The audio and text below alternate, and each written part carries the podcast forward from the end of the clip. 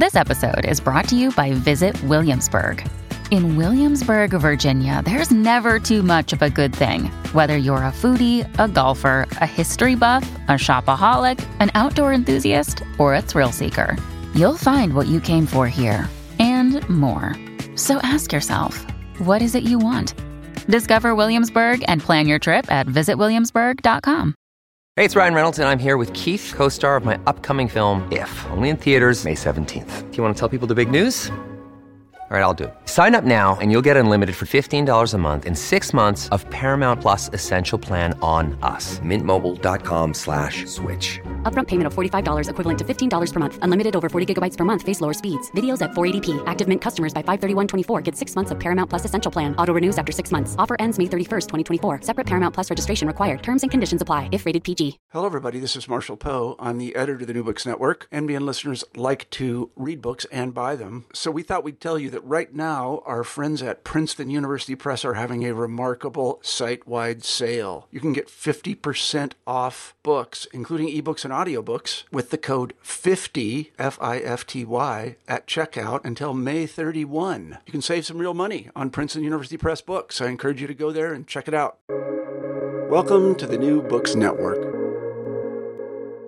Hello, and welcome to another episode on the New Books Network. I'm one of your hosts, Dr. Miranda Melcher, and I'm very excited today to be speaking with Caroline Roope about her book titled The History of the London Underground Map, um, just out in 2022 from Pen and Sword. Um, and as the title suggests, this book helps us understand where we get the iconic tube map from. And it turns out to be quite a story um, that goes through all sorts of twists and turns, quite literally like the tunnels of the underground itself. Um, and despite being someone myself who really quite likes the underground map and thought I knew it pretty well, I learned rather a lot from this book. So, Caroline, I'm so excited to have you with us to tell us more about it. Ah, I'm so excited to be here. Thank you for having me.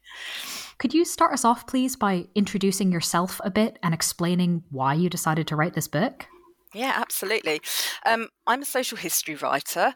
Um, my background is in heritage, so I've worked for the National Trust and English Heritage and some small scale heritage charities but I've always been really interested in the human experience. So that's how our ancestors lived and how they experienced the world around them, um, but also how we consume that history as well. So, how we interpret it for ourselves, how it's presented in museums or heritage sites, and how we experience it. Um, and what I found is that a lot gets distorted in that process.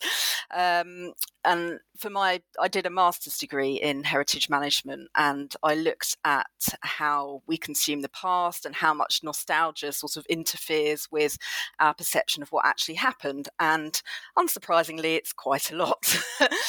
um, but this book actually came out of um, my time working for English Heritage, I used to commute into central London. And having travelled on the underground, I wanted to know about the people who are responsible for it, for this enormous piece of infrastructure that, you know, billions of people use every year. Um, but also how how those people convinced Victorian Londoners to go underground. Um, you know, that was a big deal in the 19th century. People didn't go underground. You know, the underground was for moles and animals and, you know, the devil and, you know, things that people didn't really want to think about. Um, so, uh, it, it, kind of I came about it in a in a strange way. That sort of led me down the path of how they sort of communicated to the public that this was a good idea, um, and the way they did that was through its map and its artistic heritage, and that's where people like Frank Pick, who I think we'll probably talk about a bit later, and Harry Beck come in. Um, but it's also worth me saying that um, railway history can sometimes get a bit of a bad press um, because a lot of the older works on how the railways developed can be a little bit difficult to read. They're quite fact laden, they're technical, they're still valuable, um, but to most people, they maybe don't make too much sense. Um, I wanted to make the book quite accessible um, so that someone with no prior knowledge of the underground could pick it up and engage with the story rather than being drowned in lots of technical information. So, um, yeah, it's not a nuts and bolts um, kind of kind of book. It's it doesn't go very deeply into to technical things, but I wanted to tell the story um, of the people behind the underground. So, yeah, that's how it came about. Wonderful. Thank you for sharing that with us. I think it definitely does do justice to the readability of the book. Um, Great, and very you. much the feel of like actually being in a station um, yeah. in these early decades and going, well, what did it actually smell like and sound like? And ooh, it's kind yeah. of icky. How did how were people convinced to do this? I know, I know. It's amazing that they managed to get them underground in the first place because um, you know it wasn't it wasn't it was quite a hostile environment, and they didn't have the technology to go underground either. So mm. you know mm. they had to actually construct machines from scratch to actually achieve this. You know, it's it's amazing when we think about it now mm. um, that they actually managed to do this, but they did, and we have a, a London Underground, and it's brilliant. well, so I'd love to um, kind of dive into that story, and for obvious reasons, I'll probably go mostly chronologically.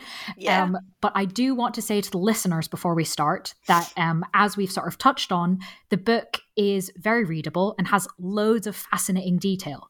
We're probably going to get into some of that, but this is going to be a bit more of a highlights tour of the book. So if you're intrigued by any of the stories or want more detail, um, I would direct listeners to the book itself. Um, and we'll see kind of how much of that we get into. Um, and so I'd love to kind of start with someone you've already mentioned, which is obviously Frank Pick. Tell us yes. about this person. Why is he so important? Ah, uh, Frank Pick. He's a bit of a legend, to be honest. He's he's actually no, he's like the best kept secrets of the underground because nobody really knows who Frank Pick. Well, most people don't know who Frank Pick is, but he actually has a memorial at Piccadilly Circus, um, just because of his sheer contribution to the artistic heritage of the underground. Um, he's left an incredible legacy um, behind him in terms of art- the artistic and civic function of the underground. Um, he sort of refashioned the underground as a beacon of corporate modernity. So, all of the things that we recognize um, when it comes to the branding of the underground, such as the bullseye roundel that's used today, that's the, um, the red circle with the blue bar across it. You know, you might call it a, a logo, but its its name is a roundel. That's used across the network. That was Frank Pick's doing. Um, the typeface is used on signage that's Frank Pick, um, and marketing communications at that time. I should say Frank Pick was the first half of the 20th century, so he was working for the underground in those kind of um, you know those those really important years when it was really kind of becoming more like what we know the underground to be today. Um, but of course, he was also responsible for bringing Harry Beck on board and Harry Beck's map, which we'll obviously get to a little bit later. Um, such was his standing in the artistic community that Pevsner called him the greatest patron of the arts of the 20th century. So he was very well regarded in his time. Um, he recognised the importance of a corporate brand a long time before other large organizations did, and how that would help to give the impression of a unified, efficient, and cohesive network to the public. So he he was very much about um, making the underground a place where you wanted to be. Um, you know, he he worked towards making it a good environment for people, um, so that they could get around London because that's its primary function. Um, so he was employed by the Underground Electric Railway Company of London. it's a bit of a mouthful. So um, we'll shorten that to the UERL, um, as I do in my book. That's one of uh, Transport for London's kind of previous incarnations. And this was in 1906. Um, it was a you know a big period of change for Britain, finding its place in the world in a new century. Um, but he worked his way up the ranks. He was a traffic officer, and then he became commercial manager, then managing director, and then finally CEO in 1933. At the same time that Beck's map um, came out. But he wanted the underground to be a sort of aspirational place and uh, a network, a transport network that London could be proud of. And he did that by making the underground more efficient and functional, but also by employing some really clever marketing strategies um, that would communicate its efficiency to the public. Um, but yeah, what what's really interesting is that he had a very forward-thinking approach, but he also sort of almost had one foot back in the Victorian age. um, he was a Victorian by birth. He was born in the Victorian times, but and his artistic choices often harked back to that kind of previous age, um, such as some of the earlier maps that he commissioned before Beck came on board. Um, and we'll talk about that, I think, a little bit in a minute. Um, but they were delivered very much with modernity in mind and with an eye on raising the underground's corporate profile and increasing passenger numbers. So his arch- architectural choices for stations and their internal design were kind of designed with the internal movement of passengers in mind. So, you know, he was always thinking about uh, how he could get people around quicker and you know some of those strategies are still in place today. So some of the layout of um, station concourses like piccadilly circus they're designed very much with the flow of people in mind and that was really revolutionary at the time. People weren't really kind of doing that um, so that was you know that was a really big deal um, and you know it was it was all about getting people to where they needed to be with as little fuss as possible um, and making the underground an integral part of you know a modern city uh, of the early 20th century. So yeah he he was he was really important and it's always surprises me that when i say frank pick nobody really knows who i'm talking about. Because he was absolutely critical to um, the development of the underground in the early 20th century. So, yeah. Well, I'm glad you mentioned kind of his sort of forward and backward lookingness because um, I was quite struck by that. That, as you said, mm. there are some key innovations and things where he was really thinking much further ahead than anyone mm. else. Um, but then there were also some areas that really do seem to be trapped in the past, or maybe we only think that because we know what comes later. Um, yeah. And of course, that has to do with the maps. Yeah. Right. Because we do get to Beck eventually, but you've already hinted yes. um, that was not the first attempt, or really even the second or third. Um, can you tell us about some of the earlier maps of the underground? For example, Jill or Gill, not sure how it's pronounced. Yeah, um, Gill, yeah. Gill. Can you tell us about kind of the pre-Beck era of London London Underground maps? Yeah, so um, they're a bit of a mess, to be honest. Um, the the way of producing maps um, for the Underground um, back uh, before Beck was simply to superimpose the lines of the Underground on top of a cartographic map. Um, so, you know, a standard map that you would use to navigate at street level. But of course, that's not really relevant if you're traveling underground. Um, so, I mean, we'll get to this a bit later, but Beck basically dispensed with, with all of the kind of street level detail. But up to that point, um, maps were very um, they're very detailed. They had a lot of detail that wasn't really needed. If you're underground you don't need to know what's going on on the surface. You just need to know where you're traveling from and where you're trying to get to. Um, but yeah we we talked about um, gill and yes, that was. Eh, I mean, it's an astonishing map, and I urge everybody to go and find it online because it's it's absolutely beautiful. It's a piece of artwork, but it's it's very different um, to uh, to this kind of standard underground maps. Um, it was a, a, a, bit of a departure for mapping the network. Um, so obviously the first section of the underground opened in 1863 and as I've just touched on, the, the maps that were produced during that period to help navigate the network were topographical. You know, they were standard kind of cartographic um, pieces, and they had landmarks on them and street level detail, and they would just draw on top. But you know, it's not that's not that helpful. But Gill's map um, was totally, totally different to anything you've seen before. I mean, it wasn't just it wasn't just uh, you know the lines on top of a mat. He did a whole piece of artwork. Um, it was called "By Paying Us Your Pennies," and he did it in 1914.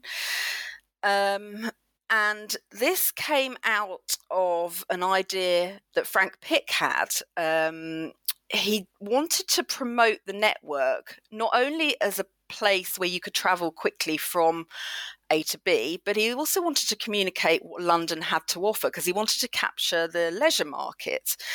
Um, he needed people to come into the city and use the underground network to experience the city. So he almost took a bit of an artistic leap backwards um, with Gill. Um, so he commissioned Gill to come up with a map that would capture people's attention. Um, he wanted passengers to stop and admire this amazing piece of artwork, um, draw the viewer in.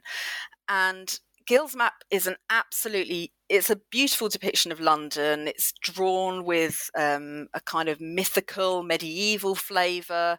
You can't help but kind of look at it and look at all the details on it. It's got heraldry, shields, griffins, serpents, lots of flights of whimsy on it. Um, it's quite far removed from functional. I mean, it's the opposite end of the scale to Beck's map, but um, but it did the job, and it got the leisure the leisure travellers in, and um, yeah, I urge everybody to have a look at it because it's absolutely beautiful. It's a beautiful piece of artwork, but not at all. I mean, it's the opposite end of the scale to Beck, where Beck mm. was all kind of form and function. Gill was very much, you know, this is a piece of art. You know, it's it's kind of it harks back to like a previous age. It's very kind of medieval in. Yeah, in I was going to say it reminds me of like a tapestry almost. Yeah, I'd never thought of it like that. Yeah, absolutely does. Yeah, you're right. So yes, it, it, was a really unusual choice for Frank Pick, but then, you know, he had to kind of think about all these different um, demographics of passengers that he needed to draw in. So whilst the commuter was on the rise during that time, he also needed, um, you know, the leisure passengers to come in because the commuters are only really using the underground at certain times. So what what did he do to fill, you know, the trains with people and put bottoms on seats during um, you know the off-peak times and this was one of the ways that he did that. So yeah it's um, fascinating fascinating. Everybody should should have a look at it. Mm, definitely. Um, this idea of kind of the leisure market and mm. bringing people into london for a particular experience and kind of trying to create that sense when you're underground you can't see the streets um, of kind of this transportive nature, both literally, you can get from point A to point B, but also like you can come into London and have this very different experience of shopping and leisure and whatever. Mm. Um, seems to have been something of a theme during this period. Um, mm. And I was wondering if you could tell us about Metroland ah, and its yes. impact on the underground and its maps. Right. So, Metroland. Um, for those don't know where Metroland is, not that it's called Metroland now, but it was it's the area that the Metropolitan Railway served in the northwest of London. So it's sort of Buckinghamshire, Hertfordshire, and Middlesex. Um, so the Metropolitan Railway was the first um, line. It was the first railway line to go underground. Um, it's not a tube line because it's not at deep level. Um, so um, that's a, a technicality that we don't really need to talk about here. But it, it was an underground railway line. And it was the first one, um, which was opened in 1863. But it always had designs on being a proper kind of overground railway. It didn't really want to be underground. It spent most of its existence trying to escape and come above ground, in fact. Um, so during the construction of the Metropolitan Railway, um, the company bought up sections of land along its length. They were quite clever. Um, and by the early 20th century, those sections were quite ripe for new housing developments. So the railway would benefit twofold through this um, through selling off the land for residential construction and then the increase in passengers that that would bring um, from people buying homes there they would obviously need to come into London um, for work and then travel home at the end of the day. So um, they started off by promoting Metroland as a kind of leisure destination to start with. So this is um, for people to escape the city, and this sort of began in about 1915. So this is quite a long time after the Metropolitan Railway's kind of origins in, in the middle Victorian period. Um, so, 1915, they started promoting this area um, as a kind of place to be. They, they wanted to promote it as a haven of peace and quiet with rolling fields woodlands, thatched cottages, cows, you know, every, everything that the countryside had to offer. Um, and it was like that at that time because London was nowhere near the size that it is now. You know, the, the suburban sprawl hadn't really kicked in. So it was that and more. You know, it was a big kind of blank, empty space um, of beautiful countryside. Um, and uh, uh, you know it would really come into its own at that time as well because of the horrors of the First World War. Everybody needed a bit of escapism, um, so um, they kind of promoted it as a like a homes for heroes kind of area. When they were looking at turning it into residential, they kind of jumped on the political bandwagon a little bit, and you know they're like, oh, this you know this is an amazing area. Let's give our boys who've you know fought so hard abroad, let's give them a nice area to live. You know where they can kind of make their little homestead. Um, so eh, they turn their attention to promoting Metroland for those looking to move permanently out of the city, and they begun a large scale residential building program. And the irony of that, of course, is that by doing that, they actually covered the rural idyll that they were using as a selling point in buildings and infrastructure. So it didn't stay a rural idyll for very long. Um, first estate was at Pinner, and that predated the war. But after the war, um, they you know they obviously they needed a lot more housing and they developed a, a string of estates um, broadly following the route of the railway. They were at chalk hill in wembley cedars estate at rickmansworth um, there was one at eastcote rayners lane hillingdon chorleywood there were others as well and, and amersham. So this went quite a long way out of london and um, in 1924, they actually produced a map of the metropolitan suburban services, which showed all of these estates and also where all the nearest golf courses were, which gives a, a little bit of a nod towards the clientele that they, you know, they wanted to appeal to. It was like, you can have your home here, and here's a lovely golf course that you can spend your time on too. um, so, um, yeah, it, but the problem was it became very difficult to map um, the sheer scale of the Metropolitan Railways line. I mean, it was snaking out miles from the capital. Um, so it was interesting how they they kind of coped with that um, prior to Beck because where they were trying to impose the underground lines on a normal map, you know, the map would have to be absolutely enormous and you wouldn't be able to see the kind of central London detail if they were going to use that approach. Um, so often with the metropolitan line, um, they would just kind of cram their station. If they were going to draw a map, they would just cram the stations, the outlying stations, into a little box, sort of on the side. Um, you know, or they might kind of just cut them off completely, um, or they might be squashed up into a corner. Um, and obviously Beck's diagram in 1933 would address that and, and make the l- network look like it was a unified kind of cohesive system where all the stations were shown and he would do that ultimately by obscuring some of the distances and we'll probably talk about that a bit later but yeah it's um it's really funny the metropolitan railway they they spent most of their time just trying to kind of escape London, to be honest. They they were always kind of going further and further and further away. They really wanted to be a proper proper railway, not an underground railway, but um, yeah, they didn't quite manage that. Although a lot of obviously a lot of that route is above ground, but um, mm. yeah, it's still officially an underground line. It's not a, mm-hmm. a kind of proper railway, a mainline railway. mm-hmm. Still to this day. Yeah, to this day. yeah. Um, so, continuing chronologically, we're not quite at Beck yet because there's just so much to get into in this book. Um, one of the things that I was particularly interested in is obviously, as we've just spoken, the Metropolitan line has a lot of stations, um, mm. but not nearly as many stations across the whole network as there are today. So that expansion has to come somewhere, or at least some of that yeah. expansion has to come somewhere.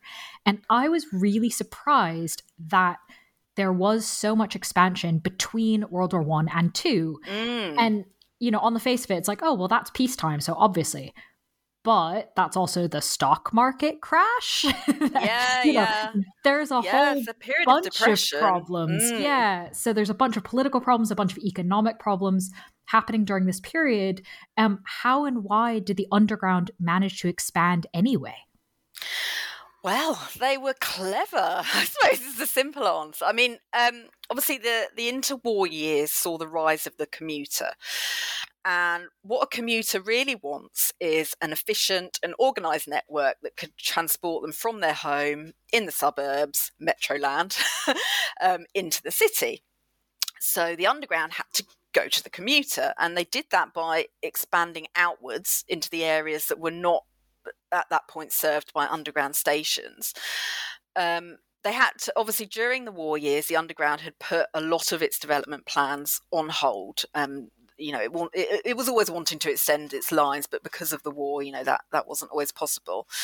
Um, but what they were able to do was to say that they would be able to provide work and contracts in the steel and construction industries, and that would help combat the post war rise in unemployment.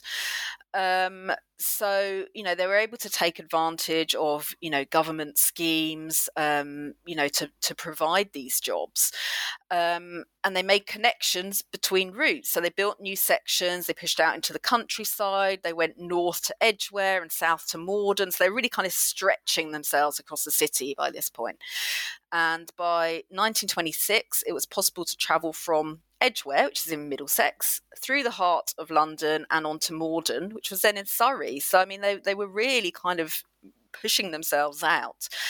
Um, and to make sure that everybody knew this, they had to get their PR working again. Um, they expanded all of their graphic output, and um, that period was really prolific for poster art. Um, you know, they loved their their poster art on the underground. They loved catchy slogans that kind of made clear all the benefits of underground travel. So it was fast trains every few minutes, and um, you know they wanted to promote their house buying as well for all these new extensions. Um, so they were saying things like a change of residence is as good as a holiday. Um, you know, they came up with all these these kind of natty slogans that would kind of help them to to get um, you know pe- people onto the underground but these posters they weren't just a means of communicating key marketing messages they were really high quality pieces of artwork um, you know they they were they were done by renowned artists um, such as Edward McKnight Kauffer, Walter Spradbery. Um, you know, th- these were really kind of top quality pieces of artwork. So they were trying to raise the kind of civic profile of the underground as well. They were, again, making it into a place where people wanted to be. Um, and um, when it comes to the poster artwork, I must direct people to the London Transport Museum's online collection because they've got an amazing um, showcase of, of the poster artwork from that period. And if you're interested in, in, in the development of graphic marketing material, you must go to the LTM's website because they've got a fantastic digital collection. It's I mean I wouldn't have been able to write this book actually without it because I wrote it during COVID, so it was really difficult to kind of get anywhere, get into London, get into archives. So thank goodness for the London Transport Museum and their digital collection. But yeah, I urge everybody to have a look because honestly the the posters during that period, the interwar period, are absolutely fantastic. I mean, they're they're standalone pieces of art in their own right. They're brilliant. Mm. So yeah. Well, thank you for the recommendation of a good online archive, always of use to many people. um, so, before we get to Beck, one last other person to introduce that we mm. probably should know more about than we do um, Herbert Morrison. Yeah. Herbert Morrison. Um, he was the Minister for Transport in Ramsay MacDonald's Labour government, and they came to power in 1929. Um, he's quite significant because he was the person who was responsible for um, really kind of bringing the network together. Um, you know, he's he's quite significant in the story. He brought all the private companies together that ran London's transport provision into one unified organisation called the London Passenger Transport Board, and that would evolve several times um, until it became the TFL um, that we know today that we all know and love sometimes, sometimes not today. Um, but yeah, up until Herbert Morrison came along, um, the lines were more or less run as kind of separate concerns, and some of them were grouped together, some were totally separate private companies, and you also had all the trams and the buses and everything. It was all kind of run separately. Um, and it, eh, because the underground developed piecemeal, um, you know, this this was all part of um, you know different people being in charge of different lines, and there's no kind of one unified approach. But um, the big players were the Metropolitan Railway Company, who we've talked about already. They were the original line, and then you had the Metropolitan District Railway and the Central London Railway, which of course is now the Central Line today. Um, and some of those merged to become the UERL, that's the Underground Electric Railways Company who employed Frank Pick. Um, and that was formed with American investment at the beginning of the 20th century, but many of them still worked separately. And most of the time, they just didn't get on at all. Um, so Herbert Morrison was quite forward thinking. He was a socialist. Um, he wanted to reform how transport operated in London um, because he thought it would work better. He thought he could make it work better as a system. Um, he had a vision. And that was of a public corporation with responsibility for the majority of London's transport offering. So that included buses and trams and the railways and, of course, the underground. Um, is quite good at political wrangling. Um, so he kind of extolled all the financial benefits of a unified system, and he could see the positive effect um, the network could have on civic life if it kind of worked. They worked together rather than separately.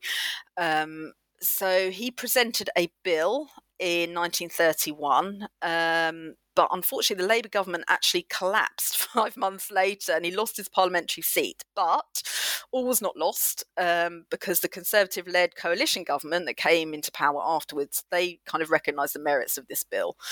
And um, the legislation that was needed to form the new corporation was passed in 1933. And um, yeah, it was the London Passenger Transport Board and it was known more simply as London Transport. And that was kind of how that was one of the early kind of incarnations of TFL.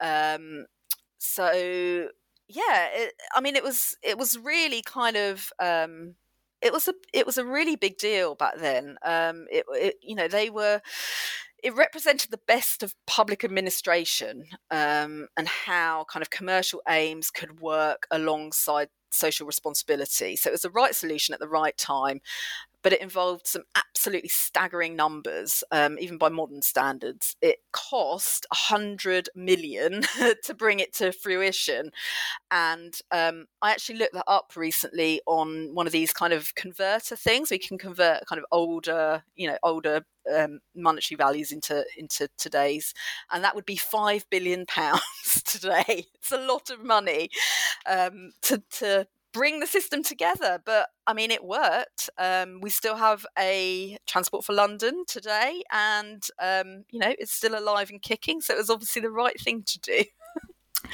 I'm glad you made a point of the numbers being astronomical. That was definitely something I picked up on as a reader, going, wow, would this be possible? Actually, no, I don't need to ask that question. It would not be possible today.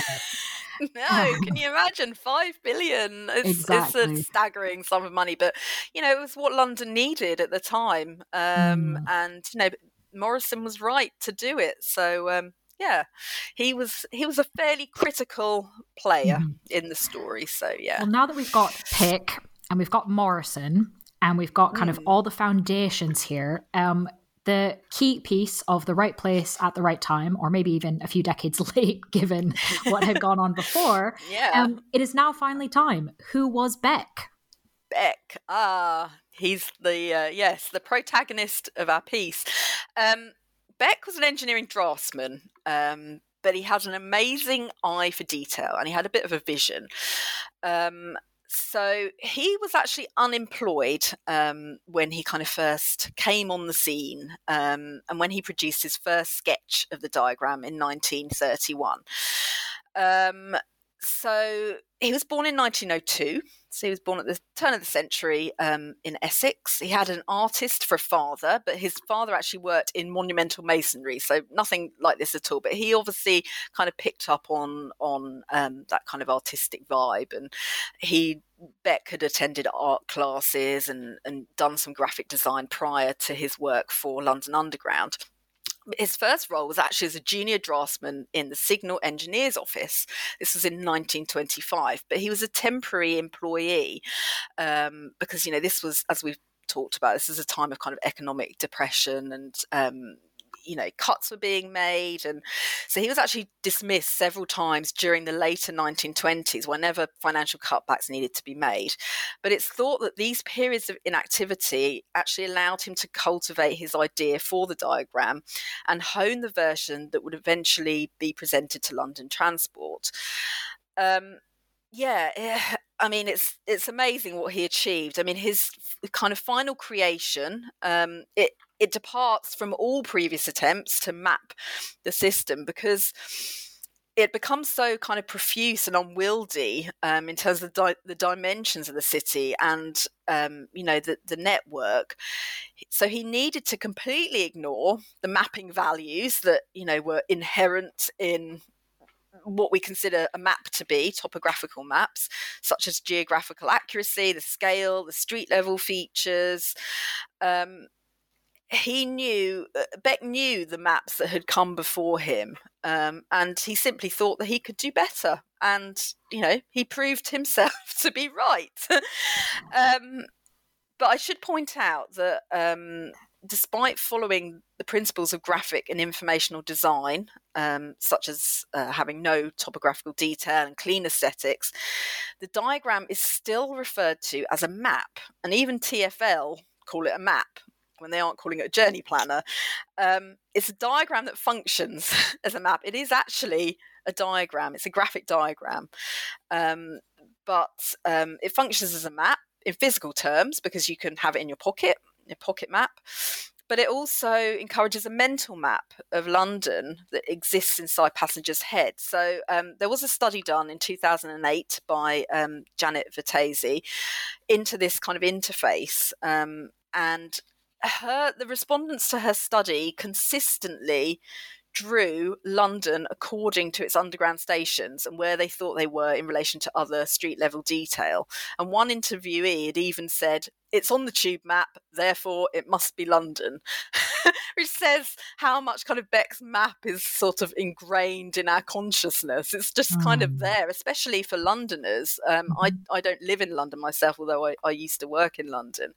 But you kind of, when you think about London, um, you often think about how it looks on a tube map even though a lot of the time you know it's it's kind of beck actually obscured um, you know a lot of the scale and distances in order mm. to kind of make it work um, you know it was really revolutionary um, but it did build on the work of previous underground mappers um, such as george dow um, he worked on diagrams for the london and northeastern railway and fred stingemore who was Beck's predecessor, and he championed Beck's version in its early years. Um, but the only difference was Beck kind of executed this this whole um, new way of, of designing maps a bit better than them. But there were some diagrams in existence already prior to Beck's, but Beck kind of just, well, he he kind of just took it one step further. Um, and the way he did this is he replaced all the kind of curvy, sinuous lines of the previous maps and he basically made them straight. I mean, it sounds so simple when you say it like this. He made them go horizontal, vertical, 45 degree angles from the central line, which kind of acted as a, a sort of baseline. He would have drawn that first, discarded any street level detail, and by doing that, he was able to kind of play around with the distance and the scale. So he enlarged the central area, which has the highest density of underground stations, and he placed every station at an equal distance from the next. And that meant by doing that, he could kind of compress the furthest reaches of the network. So all the bits that kind of went out into the suburbs, metro land, was all like a big kind of unwieldy sort of octopus, tentacles everywhere. Um, he was able to kind of like bring that onto the map because he condensed the kind of central section.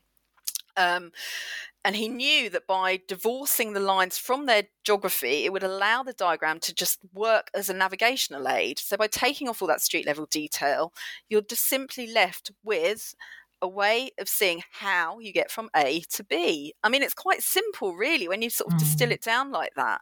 Um, and that was always the primary function of this diagram. It just needed to get people around the system. Um, and his rules were really simple just forget accuracy and distances. And then bring in you know the sequence of stations and how they related to the rest of the network bring that to the fore. Mm. um, you know you don't really need anything else. Um, so it's really surprising that his superiors weren't actually convinced by this at all. Um, he presented his first version in 1931 um, but they thought it was too revolutionary. They didn't think people would understand it and it was too modern. Um, you know, it, it's easy for us with hindsight to just say, "Oh my goodness," you know, what what were they thinking? But you know, at the time, it was quite a departure from you know what everybody was used to. Um, so thank goodness he tried again in 1933 and you know that was the same year that the london passenger transport board was created so maybe you know they were kind of going with this kind of new spirit of a new organization, you know, a new modern public corporation. Um, and, um, you know, may- maybe it was just, you know, the right thing at the right time. And they agreed to print it for a trial run. And the rest is history, isn't it? Um, obviously, there's way more to, to the Beck story um, that I've talked about there. That was very brief, but um, obviously, you know. An, an Sorry? Gives us an overview. It's an overview, yeah, exactly. But obviously, I, I go into a bit more detail in my book. But um, yeah, thank goodness Beck did persevere because we, we might still be like fumbling around in the dark otherwise, literally. well, um, one thing that was quite interesting is that um, obviously the diagram underwent revisions, both in mm. response to his superiors and, of course, um, the continued sort of changes in the lines and stations. Yeah. Um, and these continue for quite a while. Uh, and you they consider do. 1949 to be the peak mm. diagram. Yes. Why well, it, that one? well, it was to Beck, um, definitely. Um, so, uh, to answer that, you kind of have to look at the environment that Beck was working in. Um, he can't. He almost walked on a bit of a tightrope. He wasn't an employee at that point. He'd left the organisation um, to become a lecturer at the London School of Printing in 1947, but he was still the custodian of the diagram and he worked on it on a kind of freelance basis for London Transport. They actually owned the design, um, which would cause a whole raft of problems for Beck later on, which I obviously explore in my book. But um, Beck was paid for the changes that he made and any updates they requested. Um, but many of the updates that had come from the kind of top dogs of the organisation between 1933 and 1949, he wasn't that keen on. Um, you know, they asked him to do some really um, obscure things like um, I think one of the things they did was they asked him to put station names in like diamonds and stuff. It was it was all a bit um, yeah. Some of the maps are they're they're still lovely, but they're you kind of look at them and you think, why did they do that? but obviously, hindsight's a wonderful thing. But yeah, Beck wasn't keen on some of these changes. Um, but once he left, um, once he left London Underground um, or London Transport, he was maybe kind of one step removed from that day to day bureaucracy um, that was going on, you know, um, and, and people saying, like, we need to do this, we need to do this with the map or that. Um, it maybe gave him a bit bit more sort of artistic freedom and the confidence to dispense with all those elements that he just didn't like, um, like duplicating station names. That was another weird thing they implemented. Um, so where they had you know an intersection between two lines, they would print the name of the station twice. I mean, it's, it's just really pointless things, you know, superfluous things that didn't really need to be on there. Um, so yeah, Beck got rid of all that nonsense, and um, yeah, the 1949 one was you know it was his his favorite. He'd got rid of all of the elements that he didn't like um, on the diagram and um, they got rid of the ornamental border. I think up until that point there'd been a border on it. He didn't like that, so he got rid of those. He got rid of all of those for 1949, and he considered it to be his absolute finest in terms of its clarity, its form, and its function, and that elevated its usability, which of course was the point of it. He wanted it to be user friendly. Um, you know, he was quite forward thinking in that respect. He wanted it to be simple for people to look at and use. He didn't. You didn't need some of the things that were on there, some of the things that he'd been asked to implement. Um, so yeah, he managed to kind of get rid of some of those things by stealth. I think over the years, it's like, oh, did I forget to put that on there? Sorry about that.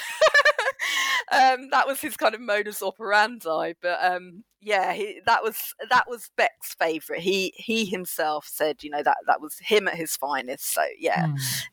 Mm. good one to then consider um, the best if if, if that's mm. what he thought.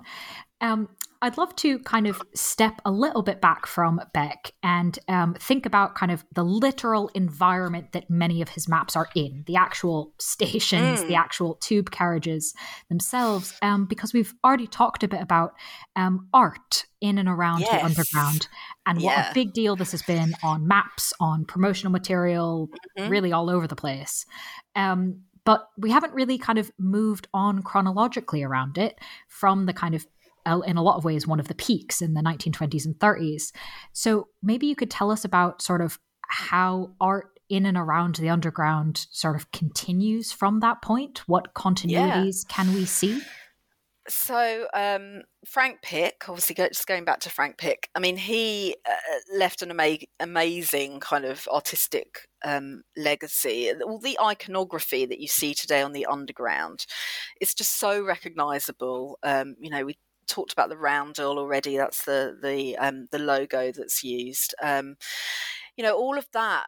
It still continues to this day. Um, we, you know, we don't really think about it when we're on the underground, but um, the signage and the, the colours of the lines, Beck's map. I mean, it's obviously it's been modified beyond all recognition, um, but you know, it's still at the heart of the current journey planner. It's still in there somewhere. Um, you know, all, all of these things are they're just the spirit of the underground. They're there, and they're you know they're they're just so recognizable. Um, what Frank Pick did in terms of the branding was was astonishing, really. Um, you know, he was such a revolutionary. But um, yeah, even art on the underground um, is actually a, a scheme um, that kind of uh, carries on Pick's legacy of working with artists to ensure you know excellence in the civic environment. And um, art on the underground is still a scheme that operates today.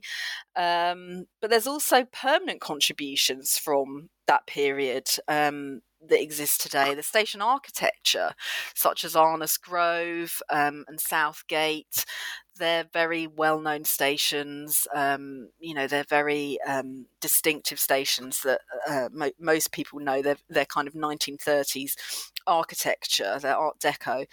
Um, but also their internal features, all the concourse design and the lighting, the functionality of stations. They're all kind of key design elements that endure to this day, um, and they're testament to kind of the the functionality that Pick was so keen on. You know, he that was part of his kind of um, you know the, the, way that he did things he wanted things to be functional he wanted the environment to be nice um, you know the, the it's the funny thing about the underground is that it has gone through periods of decline as well. I mean, um, I think I, I touch on my book on the 1980s. That was a bit of a kind of awful period for the underground. You know, there was crime, um, graffitiing, uh, things kind of really took a, a. I think they kind of lost their way a little bit, and I do explore this a bit more in the book. Um, but they kind of lost their way with what they were doing, and I think they'd kind of forgotten Frank Pick and kind of everything that he achieved, and and you know, it's brilliant that they've kind of raised the underground back up again. And, and although we love to hate it a lot of the time, and I can say that because I used to use it as a commuter, um, you know, it's it's a much better system than it was, say, 20, 30 years ago. Um, you know, they've they, it's really kind of it's it's come back up again. I would say. Um, mm. Although I don't know if you asked a commuter on a Monday morning who's been standing on a station waiting for a train, they might give you a different answer. But um, yeah, th- those legacies are so important, and I think as long as they under, the underground kind of keeps that, or Transport for London, if they keep that kind of in their their vision, um, you know, they can't really go far wrong. They kind of need to hark back to Frank Pick's heyday, I think, and just whenever things take a downward turn, maybe just think of Frank Pick and what he would do. well, so in fact, that's what I'd love to ask um, you to help us do.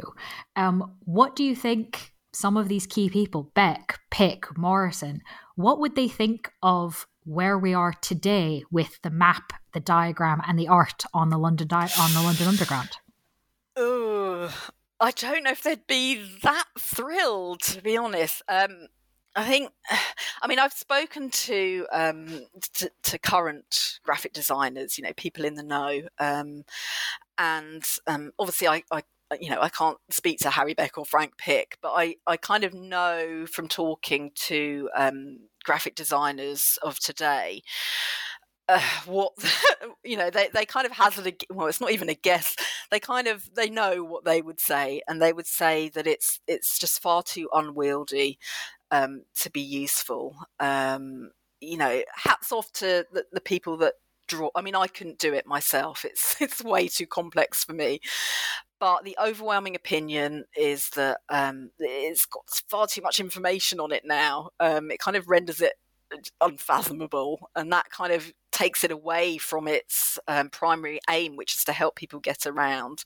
Um, it's because the network obviously has grown beyond recognition, but there's also a kind of tendency to um, err on the side of caution with regards to communicating information. There's a kind of fear that if people aren't told everything that might be relevant to their journey all in one go, then something will go wrong and it will be TFL's fault. Um, so they're kind of stuck, really. I mean, it's their duty to ensure um, passenger accessibility and safety, um, as well as ensuring people can reach the places they're trying to get to.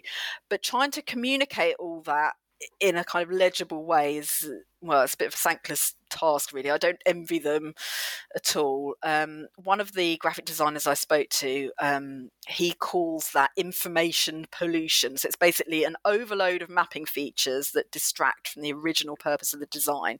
And the original purpose is to plan and aid travel, and a lot of the um, the, di- the elements of the diagram that we see today I'm sure they're useful to some people, um, but they're not useful to everyone. And it's so hard. It's so tricky. so tricky. I wouldn't want to be the person drawing it, basically, but I think probably Frank Pick and uh, Harry Beck would probably say that it's gone quite quite a long way from the original kind of design um, ethos um, mm. yeah, I, I, think they would. Yeah, I think they wouldn't recognise it as it, Beck is in there somewhere. I should say he's in there somewhere. He's just been obscured by lots of other things. Um, but it's really interesting actually because some of the designers that I spoke to, they'd actually attempted their own versions. And they'd had varying degrees of success. And what they found is that people don't like other people messing with the underground map. Um, so um, yeah, uh, one of the design consultants I spoke to, his name's Mark Noad. Um, he attempted to redraw it in 2011. So he he actually harked back to the previous maps. He stripped the process back to its origins. He used Google Maps and a battered old copy of the London A to Z Street Atlas to actually plot the positions of the stations to be geographically true to life, well, as geographically true to life as possible. Um, and he published his version online and on Twitter and, and various other places. And the reactions that he got were quite revealing. Um, they ranged from beautiful, so that was one of the good ones, to an ugly waste of time. so it's really quite a divisive subject. Um, but the kind of general consensus is that Beck's version was the doyen of 20th century information design and transit mapping, and basically it's sacrilege to you know attempt to do it yourself or try and change it in any way. Um, but you know that's not practical. Um, you know TFL need to they need to get people around the city, and it's a big city now, and it's you know and they want to make it accessible. They they want to show where they've got accessible stations and where there's step free access and yeah it's uh, it's so hard it's so hard for them there's no way it could look anything like beck's map now i mean that uh, mm-hmm. that's impossible because they need to to have this information on there but i think the problem is it just hasn't been executed in a way that graphic designers feel is kind of helpful. I think that's the mm. problem. Mm. So yeah, it's really tricky. It's a tricky one. Very tricky. Um, hopefully, my last question will not be as tricky.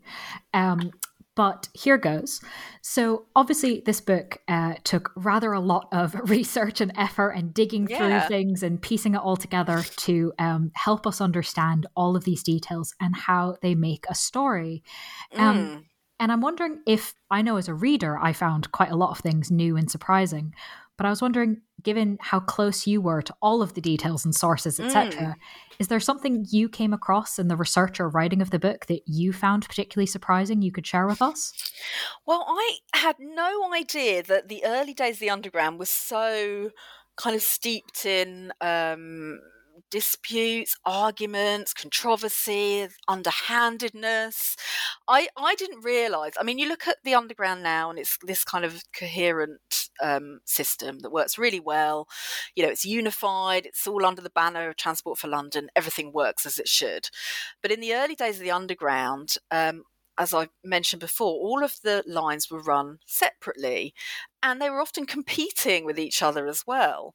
So there was a whole kind of, um, you know, there was a, it, everything was very sort of competitive and underhanded, and they were arguing about who owned. Um, you know what bits of land that needed to be built on and what was the best way to run the trains and you know should they be running steam or should they transfer to electric and who was going to do that first? And oh it's just yeah i had no idea there were all these kind of arguments going on because beck's map that's the funny thing beck's map makes it look so neat and tidy. Um, you know it kind of obscures the kind of chaotic beginnings of the underground in a way. Mm. um, you know, it's a story that's full of sort of plot twists, uh, a bit like the, you know, the lines that Beck straightened on his diagram. Um, but yeah, it spent a lot of the first decades of its existence on the brink of financial collapse. Um, You know, mm. it almost didn't happen at all. Um, and it was only through um, a slightly dodgy American businessman called Charles Yerkes, who we haven't had time to talk about today, but I do talk about him in my book, um, he actually saved the underground from going under, essentially, but not before one of his investors was convicted of fraud and committed suicide immediately after his sentencing. Um, and that was before he'd even left the court. I mean, it, there's all these little stories I just had no idea that, you know, that, that it was built on such a kind of, um, you know, so much controversy. Um, you know, obviously there's there's more of this in my book, but you know, and the underground's seen its fair share of tragedy as well, and and some of that has happened in living memory, obviously, and and writing those sections was a really kind of moving experience. Um, but in some respects, it also kind of highlighted the way in which the city and its network kind of pull together in times of crisis and you know that's that's at the heart of everything really isn't it? I mean the, the underground's referred to as the you know the beating heart of the city but it's the people that actually breathe the life into it and it's their stories that i wanted to uncover. So hopefully i have in my book Well, what a wonderful um, note to end on. Um, and as a reminder, the book is called The History of the London Underground Map, um, out in 2022 from Pen and Sword.